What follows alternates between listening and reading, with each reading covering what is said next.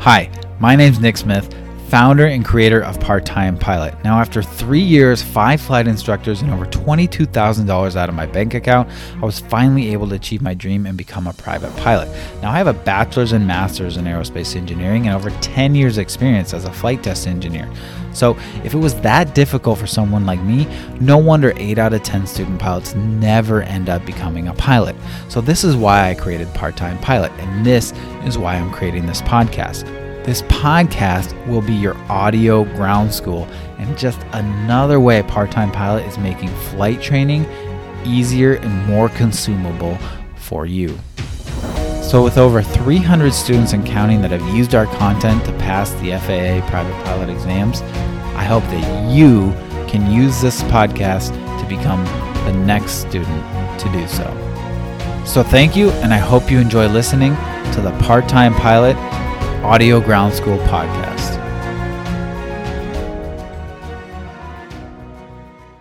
Hello, hello, hello. My name is Nick Smith. I am the host of the Audio Ground School podcast, founder and creator of Part Time Pilot. And this is the podcast where you get free ground school. We just read off Part Time Pilot Online Ground School. We have a first segment here is going to be reading off some reviews that we got and this is on trustpilot.com if you want to leave us a review of the podcast it's really really really really helpful. On spotify i believe you can give star reviews. Can't leave words i don't think yet. Please correct me if i'm wrong but on apple podcasts you can. And if you leave a review i will read it off here on the podcast. Also if you don't listen to the podcast on either of those you can leave the review at trustpilot.com just search for part-time pilot or you can go, the, another way you can support us is by subscribing on Spotify, Apple Podcasts, or on YouTube. You can listen to all these on YouTube as well, and you can subscribe on YouTube. It really, really helps us out. So thank you guys. So I have a couple reviews I want to read. This one's from Corinne, five stars. I love Part Time Pilot. Part time pilot is absolutely amazing. Being only 15 years old and just starting out on my pilot journey, the online ground school has helped me so much to break down what I thought was so complicated. They have an awesome team of people who care deeply about your passion and respond quickly any questions you may have, which I highly appreciate. I see a bright future ahead of me because of part time pilot. Ah, Corinne, thank you so much. And that is so awesome. Only 15 years old, getting into aviation and becoming a pilot. Good on you, Corinne. Congrats. And I'm so happy that you're liking part time pilot. So thank you guys. All right, the next one is Sean T. Five stars. This is the best flight school out there. Change my mind. it's kind of like those memes, the desk. There's the desk, like some guy sitting at a desk out, or like a table, one of those pop up tables outside of like a school or something and he's got a sign on there and he's sipping coffee and it. The meme changes to whatever it is like i just saw one with a cat and it's the cat sitting behind the table and it says i'm allowed to be on the counter change my mind. So it's just like funny things like that. That's pretty funny sean. I like that. The best flight school out there change my mind. What are you looking for in a ground school? Practice tests in-depth knowledge passed in the course, super fast response times, peer support, personal replies, ongoing education, scholarships, active online presence, single point of contact, free knowledge, support from other communities. It's all here and more.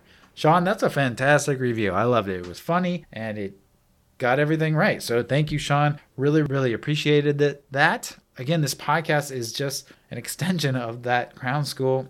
And if you want to listen to this podcast, without hearing me read the reviews. Just want to hear the lessons and you want them as soon as I record them. You don't want to wait for one lesson a week.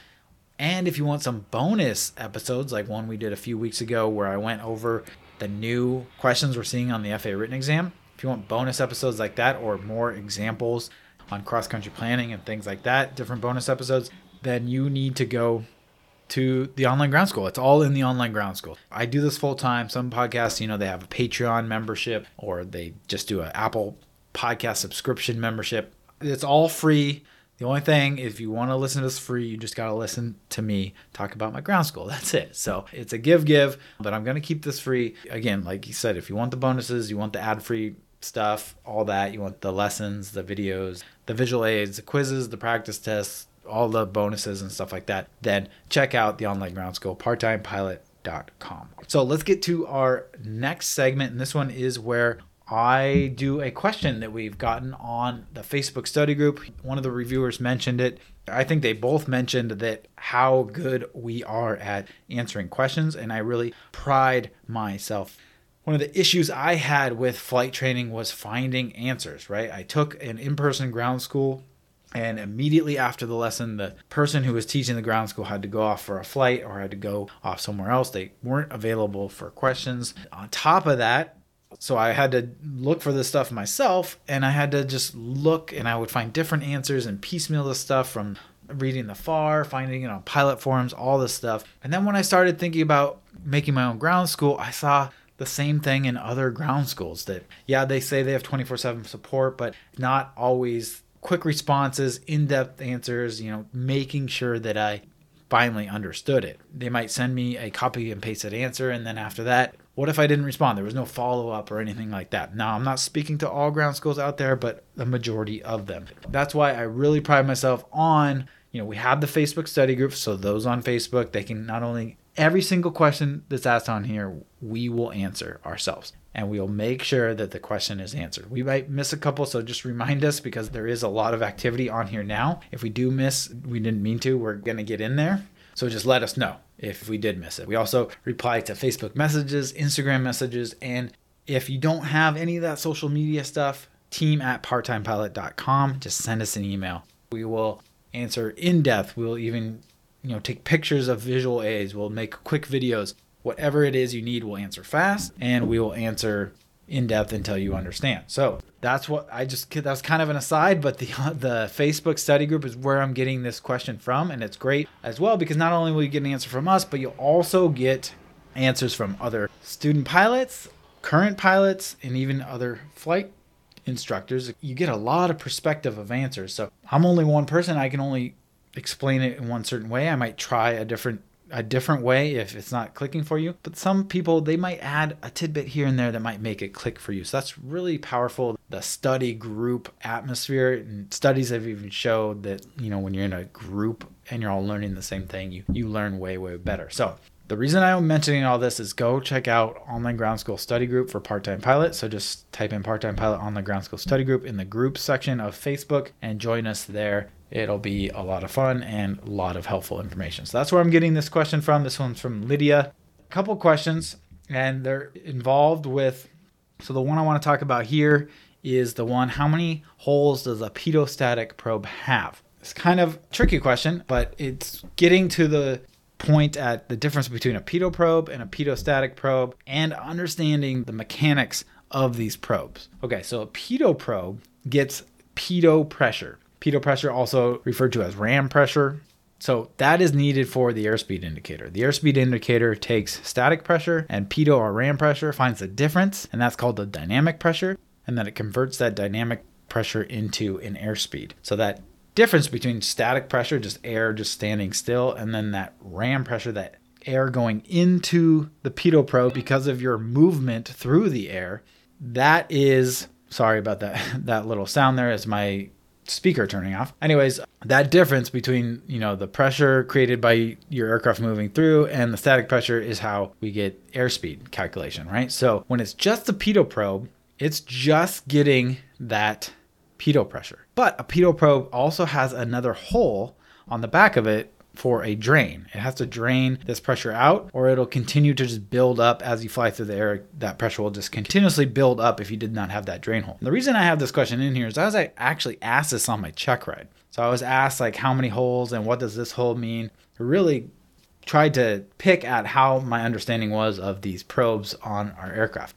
So this is why we have this question in here. So on a pitot probe, you're just going to have two holes. You're going to have the one that's in the free stream air, right? The pitot, it gets the pitot pressure.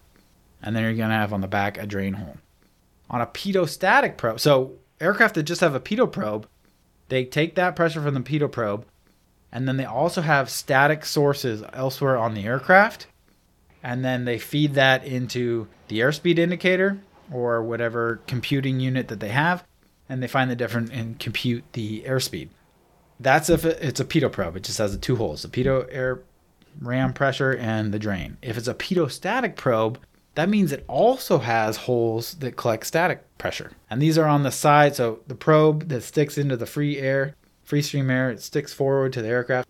That front facing hole is the one for pitot pressure and ram air. On the sides, right, where you're not feeling the impact of the aircraft moving through the air, that's where it collects static pressure on the sides. And sometimes these pitot-static probes can have a static port on the top and a static port on the bottom. Sometimes they can also just have one static hole. It's good to know this, and your examiner might ask you about this because if there's icing, right? If you get icing just on the side of your pitot probe, they might, that's kind of like a situational based question you might get on your check ride, right? If you have icing on the side of your pitot probe, but not on the front, can it still be affected? Obviously, you know, pitot heat would, would melt all this ice off, but they may still ask you something like this. And you say, yeah, I could if it's still covering up, if I have a pitot-static probe and the static, depending on where the static holes are, if they're covered in ice, right, because they're on the side of the probe at the top and bottom, or just maybe there's just one, you got to know your probe. know your probe make some t shirts. Anyways, because it's a pitot probe as well, it's also going to have that drain. So a pitot-static probe can have the pitot hole, the drain hole, a static hole, or two static holes. So it could have three or four holes. So I just wanted to explain what those holes are. Yeah, I just want to explain that, why that question's in there, where you might need to know that information, like on your check ride, and why you really got to understand all the systems that you're using on your aircraft. It's going to make you a better pilot. It's going to prepare you for that check ride. All right. That said, let's get on to today's lesson. Okay, if you're following along in the online ground school, which again I highly recommend you do because really when you're able to read it, you're able to see all these visuals, then you're able to listen to it, watch the video, again more visuals, and then take the quiz. Really going to be your best chance at comprehending it all. I like to tell students, you know, at night, you know, read the lesson, take the quiz or whatever, and then the next morning, listen to the audio lesson, and then maybe take the quiz again, and then boom, you'll be good to go on that lesson. Move on to the next one. So if you're following along, again, it's in the course title. So go to My Courses in your dashboard. Step one Online Ground School Private Pilot Lessons. This is the step with all the lessons, all the audio lessons, all the written lessons, all the videos, all the quizzes. And then after that, step two, we do practice tests and give you a custom report and get help you get your endorsement. Anyways, so in that course, we're on section 12 on cross country planning. And in this episode, we're on lesson 15 fuel consumption and planning. So I've been doing this every episode of the cross country episodes is I'm going to review where we're at in our navlog. So we started, we picked our checkpoints, we measured the distances to each checkpoint, we measured the true courses to each checkpoint, then we found the variation, the magnetic variation on our course to use that to go from true course to magnetic course. Then we gathered all our winds and temperatures for all our phases of flight. Once we had that, we could calculate climb performance and cruise performance and descent performance. Tell us how long, the distances, and even the fuel it takes to climb. And that's actually, we're to go back. Uh, if you remember during that episode, I had you write down the fuel for that climb because that's in my eyes, that's the most accurate way to calculate fuel for climb. So that's how I do it. And so already for this episode here, we already have the fuel we're going to consume for climb phase of flight because we we already did that performance calculation way before. Then once we did that, we were able to come up with a true airspeed for all phases of flight. And then with that, we were able to calculate ground speed and magnetic heading. And then in the last episode, we took our ground speed and our distances and we came up with our time and route. And now with our time and route for all the other phases of flight that are not climb for cruise and descent, we can take that time and then apply a fuel consumption rate to come up with the fuel. So that's where we're at, and that's what we're doing here in lesson 15. So let's get to it. So you're almost done with your cross country plan. You have the distances it takes to get to your destination. You have the time it takes to get to your destination, and you have the fuel. Oh, yeah, the fuel. What is all this good for if we don't plan to have enough fuel? And if you can remember, way back when, at the beginning of this cross country, towards the beginning, I did an episode on estimating the fuel we're going to need. Okay. And the reason I did that is because I didn't want you guys to go through all this work only to get to the, one of the last steps here determine your fuel consumption, only to now find out that you don't have enough fuel capacity in your fuel tanks to get you to where you're going to need to go. So now, if that happened, you're going to have to be like, crap, I have to stop halfway through, you know, or some way along my route and get fuel. So now you have new checkpoints, new descent phase, new climb phase, new airports you got to deal with. It's fine if you need to do that, but we don't want to know now. We wanted to know a long time ago so we could plan that into our flight since the beginning, or else we're going to have to redo over half our plan. And this is a lot of work. That's why I had you estimated at the beginning, and then now we can come up with an actual accurate calculation. And also, if you remembered, and I mentioned this a little bit ago, we already have the values for climb. We used our climb performance chart that gives us fuel, time, and distance to climb. We marked down the fuel for our climb checkpoints, and bam, we're done. We're already done with climb. I think that's the most accurate way to do a climb. Other people, they take a fuel consumption rate and they add a, a percentage to that because in climb, you usually use more because your aircraft is working harder. It depends on you. It depends on your aircraft. You know, if the aircraft POH has a good value for climb for you, then I would use that. But it really just depends on you and your preferences. But I like to use for the Cherokee Warriors that I fly, I like to use the fuel time and distance to climb chart to get fuel for climb. And then for cruise and descent, that's what I'm going to explain how to do here. So to calculate our cruise and descent fuel consumption, we need a fuel consumption rate like gallons per hour. So a rate is an amount or quantity per time. So gallons is the amount and per hour is the time, right? And ground speed is another rate. It's distance per time. So fuel consumption rate, gallons per hour and we can get this information for a Cherokee Warrior aircraft from the same chart we use for our cruise performance. And that's what we use for, remember, we use that cruise performance chart to calculate our true airspeed in cruise. For a Cessna or other aircraft, the information will be in data tables or charts in your POH. The data will relate a power setting or RPM to a fuel consumption rate.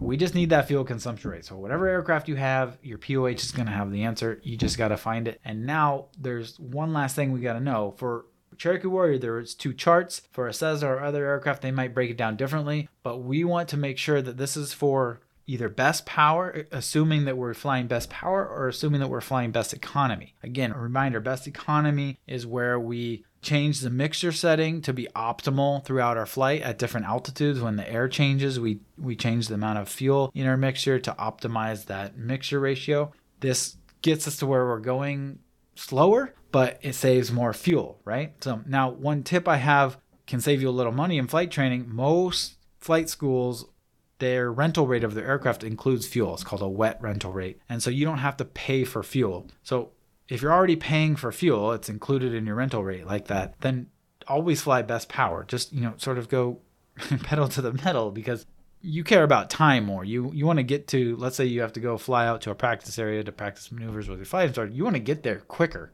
right? So you want to fly best power. You don't want to worry about saving fuel in that case. If it was your own aircraft or if you do have to pay for fuel, then maybe you want to worry about saving some money and, and saving fuel by flying best economy. But whichever one you do, there's going to be a set of fuel consumption rates for that that relate to a power setting or RPM.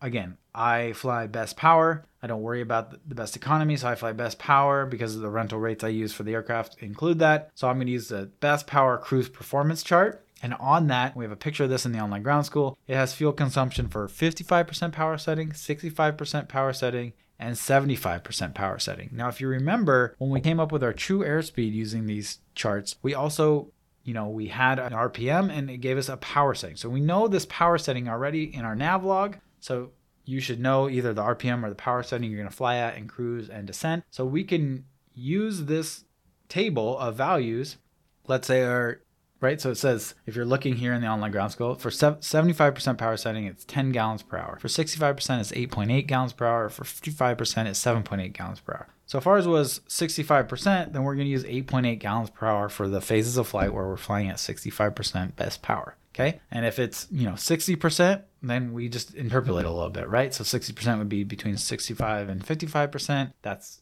right in the middle of 8.8 and 7.8 gallons per hour. So split the difference and then you get 8.3 gallons per hour. So you're just going to use this chart, maybe do a simple interpolation to get the information, the fuel consumption rate that you need. And again, Cessna or other aircraft is going to be very similar. It's going to have a table or chart or something like this. So using our highest previously calculated power setting for each checkpoint. So now I say highest because again we're going to be conservative. We always want to estimate that we're burning more fuel. We always want to be conservative when it comes to fuel calculations, right? We can estimate a fuel consumption for each leg of our flight. When doing this, always again, always round up your fuel consumption because it's always better to plan for more. So if we get like 8 point or if we get like 1.24 gallons, just make that 1.3 gallons. Or if you get like 2.9 gallons, just call that three gallons, right? We don't need to be super precise. And so just round up a little bit. Don't round down because, again, we want to be conservative when it comes to fuel. There are also some additional areas you must plan for fuel consumption, which I detail in the following steps for your complete fuel calculations. So add each climb checkpoint's fuel to get your total fuel consumption during climb in gallon. We've already calculated our fuel during climb using the again the fuel climb distance to climb chart back when we found the distance to climb we also at the same time unknowingly got the fuel to climb. All right so record this in your total fuel climb box on your nav log so on the nav logs we have to download. There's a little at the bottom there's a little fuel kind of planner. There's the fuel you'll need for climb. All these you can just fill them in. So add in the all your fuel for your climb phases and that'll give you a total for climb. And then with the fuel consumption rates you just estimated for each checkpoint during cruise and descent, calculate the fuel consumed using the following. So now we're on for cruise and descent. And to do that, fuel consumed in gallons is just f- the fuel consumption rate times time. So again, just like we did with the ground speed equation, we just changed around this rate equation to solve for fuel. So that's just like we're solving for distance in our ground speed equation, but now we're solving for so fuel consumption rate is gallons over time, right? Gallons per hour.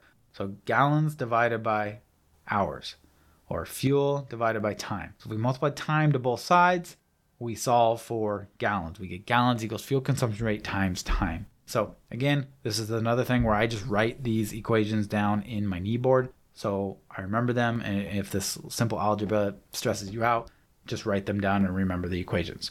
So we're going to add each checkpoint's fuel consumed and record the value in the total fuel in the cruise and descent box of your cross country planner navlog. So, for example, if we use a fuel consumption rate of 10 gallons per hour and our time en route was 15 minutes, we want to first convert that 15 minutes to hours because our fuel consumption rate is gallons per hour and we always want our units to match. To convert minutes to hours, we just divide by 60. So 15 minutes divided by 60 is going to be 0.25 hours. So 0.25 hours times 10 gallons per hour, that would give us two and a half gallons. So that's an example right there. So we're going to do that for each checkpoint, right? Each checkpoint, we're going to have a fuel consumption rate, which we determined, right, based off our power setting. That's going to be in gallons per hour, power setting or RPM. And we're going to get that information from our POH. So for each checkpoint, we're going to have a fuel consumption rate and we're going to have a time. So we just convert that time to hours and we multiply it by that fuel consumption rate and we get the fuel consumed for that checkpoint. So we do this for each checkpoint. Then we're going to find our taxi and run up fuel consumption inside the, again, the, your, your POH or approved flight manual for your aircraft. You may have to do some digging and the value may be found in terms of a weight in the weight and balance section. That's how it is for the Cherokee Warrior. So it might say, for example, fuel allowance during engine start, taxi, and run up. And it might say like seven pounds so that's what my Cherokee Warrior does. It says like allows for the weight you're going to burn in fuel during taxi so that you can have an accurate final takeoff weight, right? So it says you burn seven pounds during taxi and run up, seven pounds of fuel. And we know that six fuel weighs six pounds per gallon. So if we just divide seven divided by six pounds per gallon, seven pounds divided by six pounds per gallon, we get 1.2 gallons. So that's how you do it with a Cherokee Warrior, at least the ones that I have. With a Cessna or other aircraft, I know they might just tell you how many gallons to, to assume. They might tell you weight as well. A lot of pilots I know just use a conservative value of two gallons for the engine start, taxi, and run up. Again, it depends on your aircraft, so really look in that POH AFM. If you use this value for your cross country plane on your check ride, your examiner can ask you where you got that value. So make sure you have a good answer. All right, so we're gonna mark that how much fuel we're gonna burn during taxi because again, two gallons is that adds up, right? If you have a long run up time or it's a really busy aircraft and you're out there for a while with the engine running, you could definitely burn two gallons of fuel. So we want to account for that. So we're going to record that. So now we have the fuel for climb that we got back using fuel time distance to climb chart. Then we calculated all our cruise and descent using our fuel consumption rates. And then now we have our taxi. And then now what I do is I add a certain amount of fuel for approach and landing. This might be something your examiner might ask you on your check ride like, okay, so you what happens if you, you know, the airport you get to is really busy or there's something on the runway? Do you have, you know, fuel accounted for for those situations? What I do is I calculate I add a certain amount of time for approach and landing. So we're assuming that we get to our destination airport and land instantly if we don't do this. And this is normally not the case. So I conservatively estimate that the approach and landing will take me an extra 20 minutes. This may seem like a lot, but at a busy airport, it, all it takes is the tower to ask you to loiter in a couple 360s, and then you need to perform a go around in your first landing attempt or do a full traffic pattern, and that could easily be 20 minutes. So, always best, again, to be conservative. So, 20 minutes is 0.33 hours, right? So 20 divided by 60 is 0.33. And if we assume the cruise fuel consumption rate of like before in the example we said uh, when we calculated cruise and descent fuel used, we used a 10 gallon per hour consumption rate. So if we assume this again, right? Because we're assuming we're either in cruise or descent during this landing phase. So 10 gallons per hour times 0.33, that's going to be an extra 3.3 gallons that we want to account for. Finally, we want to calculate your reserve fuel consumption based off your personal minimum for reserve fuel. The FAA minimum for reserve fuel is 30 minutes of cruise flight during the day and 45 minutes of cruise flight during the night. For me, my personal minimum are double the FAA minimums. So again, I'm really I just never want to run out of fuel. You'll find me doing this a lot with things, not just fuel. I never want to run into situations that are under my control. There are too many general aviation accidents out there. I want to do everything in my power to control and minimize air. So, one of the common errors is people running out of fuel. I don't want to do that ever. So, my personal minimums are double the FAA minimum. So, one hour during the day and one and a half hours during the night. So, you can choose whatever you want, but it at least has to be the FAA minimums of 30 minutes during the day of cruise flight and 45 minutes cruise flight during the night. So, to calculate the value of fuel consumption rate during your cruise, or, sorry, to calculate this, Again, we're going to use that fuel consumption rate we used during cruise because, again, the FAA requirement is of cruise flight. So, again, if we use 10 gallons per hour as our fuel consumption rate in cruise, we're going to use that again here. And so, my personal minimum, if I'm flying in the day, is one hour. So, one hour of cruise at 10 gallons per hour is 1 times 10 or 10 gallons. So, I need 10 extra gallons of reserve fuel for my personal minimum. For the FAA personal minimums, that would just be half an hour, right?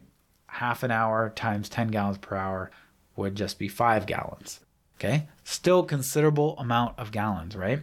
So again, you got to put this into your nav log as another fuel that you need to plan for. Now you're going to add up your fuel needed for taxi, run up, climb, cruise, descent, and reserve to get the total fuel needed for your cross country trip. Now that you know how much fuel you'll need for your complete flight, compare this total fuel needed versus the maximum capacity of usable fuel for your aircraft. If you do not have enough capacity in your fuel tanks to carry this much fuel, you'll have to plan a fuel stop before your final destination. You'll have to add a diversion to an airport at some point in your route, and this will cause you to redo some of the calculations. Again, this can be very frustrating and is the exact reason why we want to estimate our fuel usage before we make all our calculations, which we did in a previous episode. So you don't want to find out now that you don't have enough fuel. You want to do that ahead of time. All right, so let's do an example. Again, the calculation of fuel could be done differently depending on the stage of flight or the aircraft you're in. Again, I do it differently for climb than I do for cruise and descent. I lump cruise and descent as the same. The reason I do that is because for a Piper Cherokee Warrior that I fly, they give me a climb performance chart. Okay, so if the POH gives it to me, I'm going to use it unless I have a better reason. So they give me the climb performance chart, so I'm going to use that to determine my fuel consumption in climb. For cruise, I'm going to use right the fuel consumption rates that they give me. And then for descent, I could use the descent performance chart to come up with the fuel burn during descent, or I could use a more conservative way of doing using the cruise fuel consumption rate. And that's I just to make one to make it easier and to make it more conservative. Again, we always want with cruise or with fuel I lump cruise and descent, so I do that the same way. I just use a fuel consumption rate for those. So again, no matter how you want to do this, just make sure you have a good explanation that makes sense and is safe for your examiner on like a check ride or whatever. So again, just to break down, we need our engine start, taxi, and run up. We can find that in a POH, or we can use like a conservative number of like two gallons. As again, as long as it's conservative and matches with what the POH AFM has. Climb, if you're going to do climb the way I do it, then you're going to use that fuel time and distance climb chart. If you do it that way, we've already done this. We already used that chart and already gathered these values. Cruise and descent, again, if you do it my way, you're going to lump these in the same. You're going to get a fuel consumption rate from your POH, and you're going to use that in time to come up with the fuel consumed. Then approach and landing. Again, I estimate 20 minutes or a third of an hour for this time. You can maybe do a little bit less, probably be okay. And then reserve, FAA requires 30 minutes in the day, cruise flight, 45 minutes a night, cruise flight of reserves. I double this for my personal minimums. Again, whatever you use, just be able make sure you'll be able to explain it to an examiner. So let's assume the following checkpoint information during cruise and descent for our example. Assume that we already have the values for climb, whether you want to use a fuel consumption rate or the fuel time distance to climb chart. So checkpoint four, checkpoint five, checkpoint six are all cruise flight at an altitude of 8,500. Checkpoint four takes 11 minutes to get to. Checkpoint five takes seven minutes to get to. Checkpoint six takes nine minutes to get to. And then they all are at a target RPM of 2,500 and 66% power setting. Again, we found this from our cruise power performance charts. Again, we said we had an altitude of 8,500. We said we want to target 2,500. That gave us at that altitude 66% engine power setting in our POH. Again, that's for a Piper Cherokee Warrior. So we have that value. So now the only thing that changes for each checkpoint is the time it takes to get to each checkpoint, right? Now, checkpoint seven, we start to descend. So what I do is I use an altitude in the middle of our descent. So if at checkpoint seven we start to descend, and at checkpoint eight we end our descent. Let's say at checkpoint seven we start our descent at 8,500, and at checkpoint eight we end at like you know 5,500. I will use an altitude in the middle to calculate these. So at checkpoint seven, I'll use an altitude of 6,700. Time to checkpoint of eight minutes.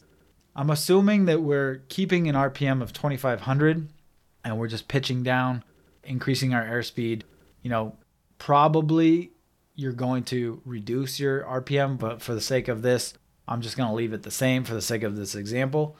But because our altitude changes, that's going to change our engine power setting at 2500. Again, according to that cruise performance chart. So we have 68% engine power setting here. For checkpoint 8, we're now down to altitude of 4300. Took us 5 minutes to get there and our engine power setting changed to 70%. And then checkpoint nine, altitude of 1700 feet. Took us six minutes to get there, engine power setting of 72% at that lower altitude. So again, we're being conservative. So I look at the highest engine power setting in all these situations, which is the last one at 72%. And that's what I'm going to use to come up with my fuel consumption rate. Again, being conservative.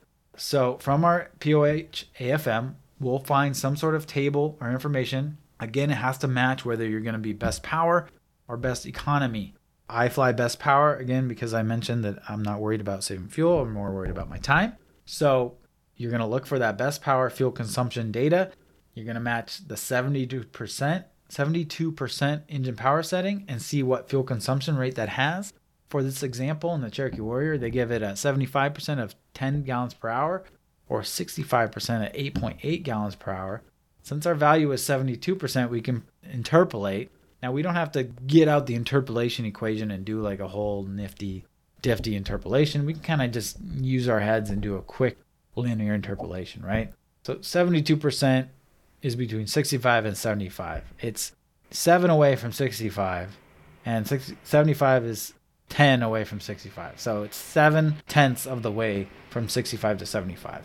So 70% of the way, right? Seven tenths. So it changed 1.2 gallons per hour from 65%. It's at 8.8 gallons per hour. 75%. It's at 10 gallons per hour. So that's 1.2.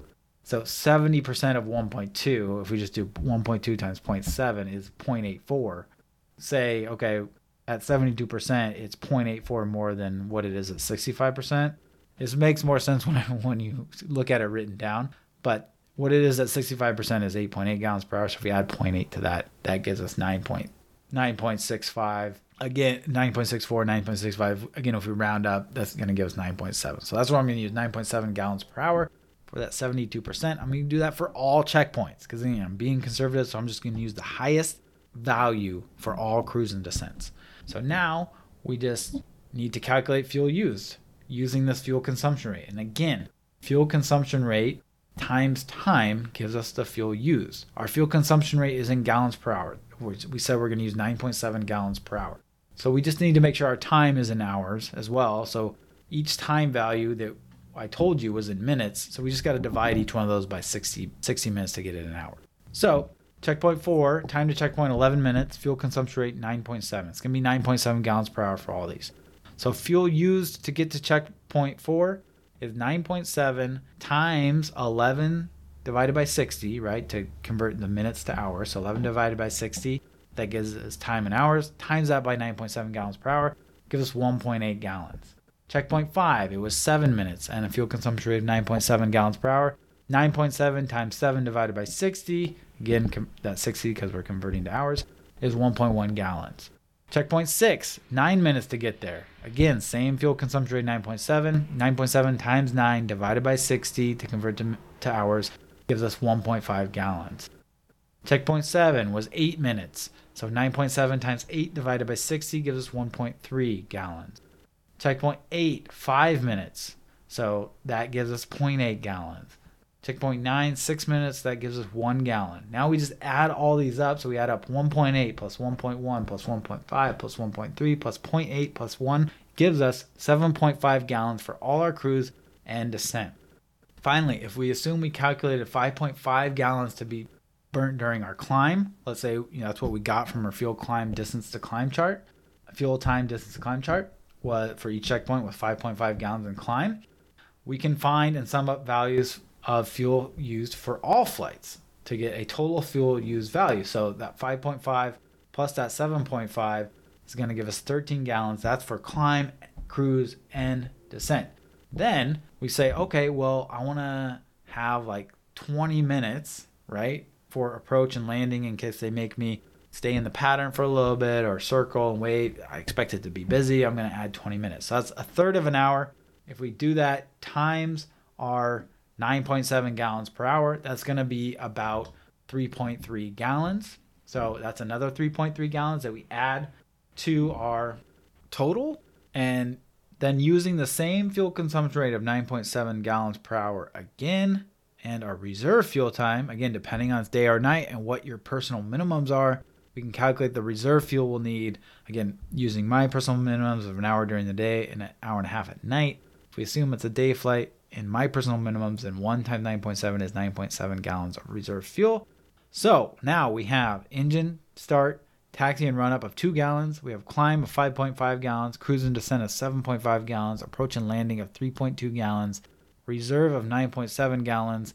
So we do 2 plus 5.5 plus 7.5 plus 3.2 plus 9.7 equals 28 gallons. We'll need a Piper Cherokee holds a Cherokee Warrior holds 48 gallons of usable fuel, so we'll have plenty of fuel for this flight. A little bit of a shorter flight, but well, plenty of fuel. Won't need to make a fuel stop or anything like that.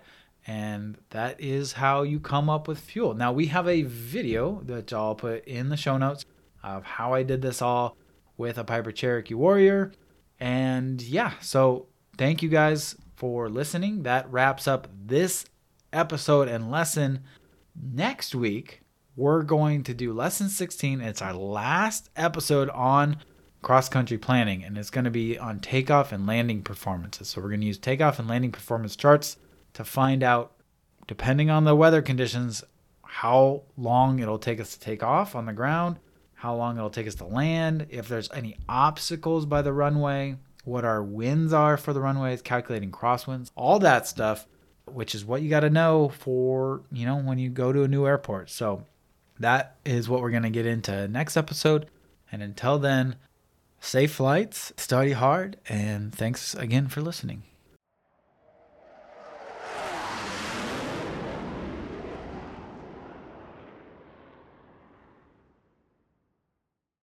Hey pilots, this is Nick. Now, if you've been listening to the podcast, you may have heard us talking about Kore Aviation headsets and how with the coupon code part-time pilot you can get 10% off and free shipping. Well, I just wanted to let you know that that got better. You can now get 15% off and free shipping. So an extra 5% off on Kore Aviation headsets. These are a fantastic beginner headset. Now, I say beginner just because they are at a beginner price. You know, when we're starting off with flight training, we want to keep all our funds for flight training because it is so expensive. And this gives us that affordable option to do that. But then it's not exactly a beginner headset because I have still had my Kore Aviation headsets that I got way back when when I was student pilot. It's almost five years ago. It's still working great and I've had zero problems with it. So with that 15% off now, use coupon code part-time pilot. I'll put a link in the show notes. But with that, you get 50% off, you get free shipping. You can get your very own headset for I think less than $100 still. So and or you can get their more advanced headset for less than $200. That is a steal and it is way better than sharing those sweaty old headsets that have issues and connection issues at your flight school. So go ahead and check out Kore Aviation headsets and use code part-time pilot.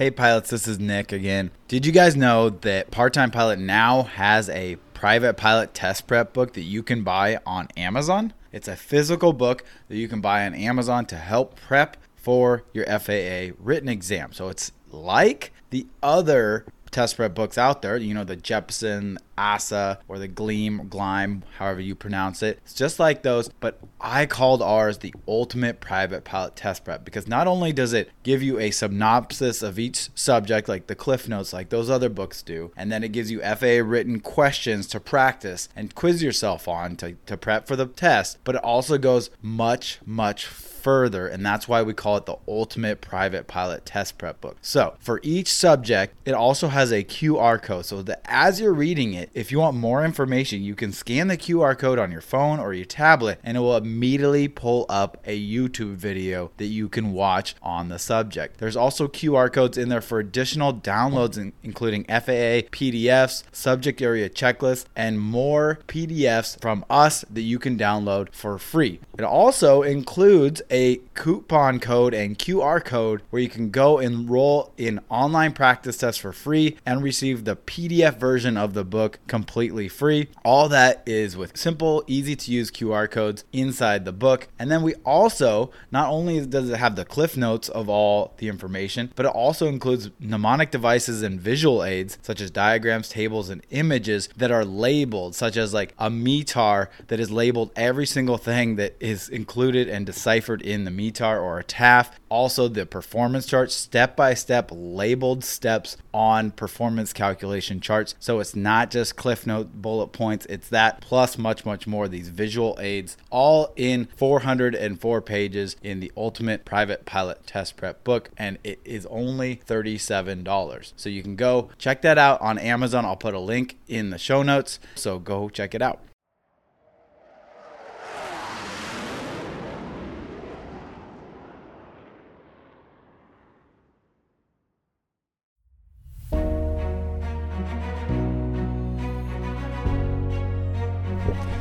Hey guys, it's Nick. I want to take a second to speak directly to the student pilots out there. You might be a student pilot that is, you know, wondering what to do next, how to get started, or maybe you're looking for the right ground training or flight training, or maybe you've already started ground training or flight training and you're stuck, you're in a rut, and you're looking for a change, something to help get you out of that hurdle. From my own experience in flight training, after three years, five instructors, and $22,000, and wanting to quit multiple, multiple times, and then now, after seeing hundreds and hundreds of student pilots through Part Time Pilot, I've realized that the number one thing that makes student pilots fail is that they do not have a good fundamental understanding of the ground training when they get to the more advanced flight lessons. Now, who here has seen Top Gun Maverick? Do you remember in the movie when he says, Don't think, just do? Now, when I heard this, I was like, oh my goodness, this is brilliant because this is exactly what you have to be as a pilot. Now, of course, it's not that we're not thinking, but it's that we understand things like weather, aerodynamics, what our instruments are telling us, what ATC is telling us. We have such a good core fundamental understanding of these things that we don't have to think about them. And when we don't have to think about them, we can instinctively feel and fly the aircraft, look out for dangers, and avoid emergency situations. If we do have to think about these things, it's going to put us behind mentally and we're going to be behind the aircraft. And when you're behind the aircraft mentally, bad things happen. And this happens when you don't have a good understanding of the ground school content. So now the first 10 to 15 hours of your flight training can go smooth, even if you don't have a good understanding of ground training, right? You can go up for discovery flight, have a blast. You can go up, learn how to take off, learn how to land. You may be even able to solo for the first time, fly a plane for the first time. Everything's great and dandy. But once you get into, you know, bad weather flying or flying at heavy, heavily trafficked airports or speaking with ATC for Bravo clearance or cross country flight planning and flying solo on a cross country flight, things get a little more advanced. And when this happens and you don't have a good understanding of the ground school concepts, you're going to hit a wall. You're going to start to get behind the aircraft. When this happens, if you have a good flight instructor, they're going to stop you and they're going to say, okay, we need to do one on one ground lessons. And now you're going to be paying your flight instructor to not even fly with you, but instead $50, $60, 70 dollars an hour to just teach you the ground school content that you should already know. And, and the worst part is, is you're not flying with them. So the flight training that you gained, the currency, the proficiency that you gained is going to be lost and you're going to have to redo those lessons. What happens to most student pilots is they continuously hit these mental blocks where they get behind the aircraft, they start making mistakes, and then they catch up with the ground knowledge only to have that happen again. And they start to get in this vicious cycle of having to redo trainings and repay for trainings until it gets to the point where them or their family they finally say you know what? This has to stop. We can no longer afford the training costs uh, without any progress you know and they end up quitting now so how do we avoid that well, here comes part time pilot. Again, I said I went through my own experience of this and I realized that most flight training and ground training is not tailored to the modern day student pilot. When I say modern day student pilot, I should say modern day part time student pilot because let's face it, there's a very small percentage of us that can go and dedicate 24 7, 365 to our flight training or not even miss a beat and be able to pay for flight training without working. So, most of us have a full time job or maybe a part time job. We have kids, we have family, we have school, we have all these other responsibilities on top of flight training. And most of these flight trainings and ground trainings are not tailored towards you. And so, how is it the part time pilot tailors to the modern day student pilot? Well, the first way we do that is by keeping ground school interesting. You want to avoid being boring, you want to avoid that burnout. So, how we do that is we present our material in multiple, multiple ways. And you're actually listening to one of them right now. You can consume our content via this podcast and an audio recording. You can do this while you're running, while you're driving in traffic. Again, tailoring to that busy part time student pilot. Or you can read through our written lessons. You know, I like to read, so for those of you that like to read, you can read through the lessons. You can see the step by step examples and the procedures that we have. Or you can look through our study guide and see our diagrams and mnemonic devices have that visual cue, those visual cues and aids that help further your understanding. Or you can watch our videos or you can take our quizzes and practice tests to reinforce what you just learned. And then finally, you can join us live weekly for our live Q&A and our live lessons so you can see in real time these things taught out and these examples done in real time. And then finally, you can utilize our group community to form study groups, get questions answered 24 7. All of this is tailored for the modern day student pilot to keep ground school interesting, keep it from being boring, keep from having that burnout, and to find ways that you can consume the content throughout your busy schedule. And guess what? It works. We've had over 350 student pilots come through, take and pass their FAA exams without a single student failing. That's right. A single student has yet to tell me that they failed either their FAA written or their FAA check ride.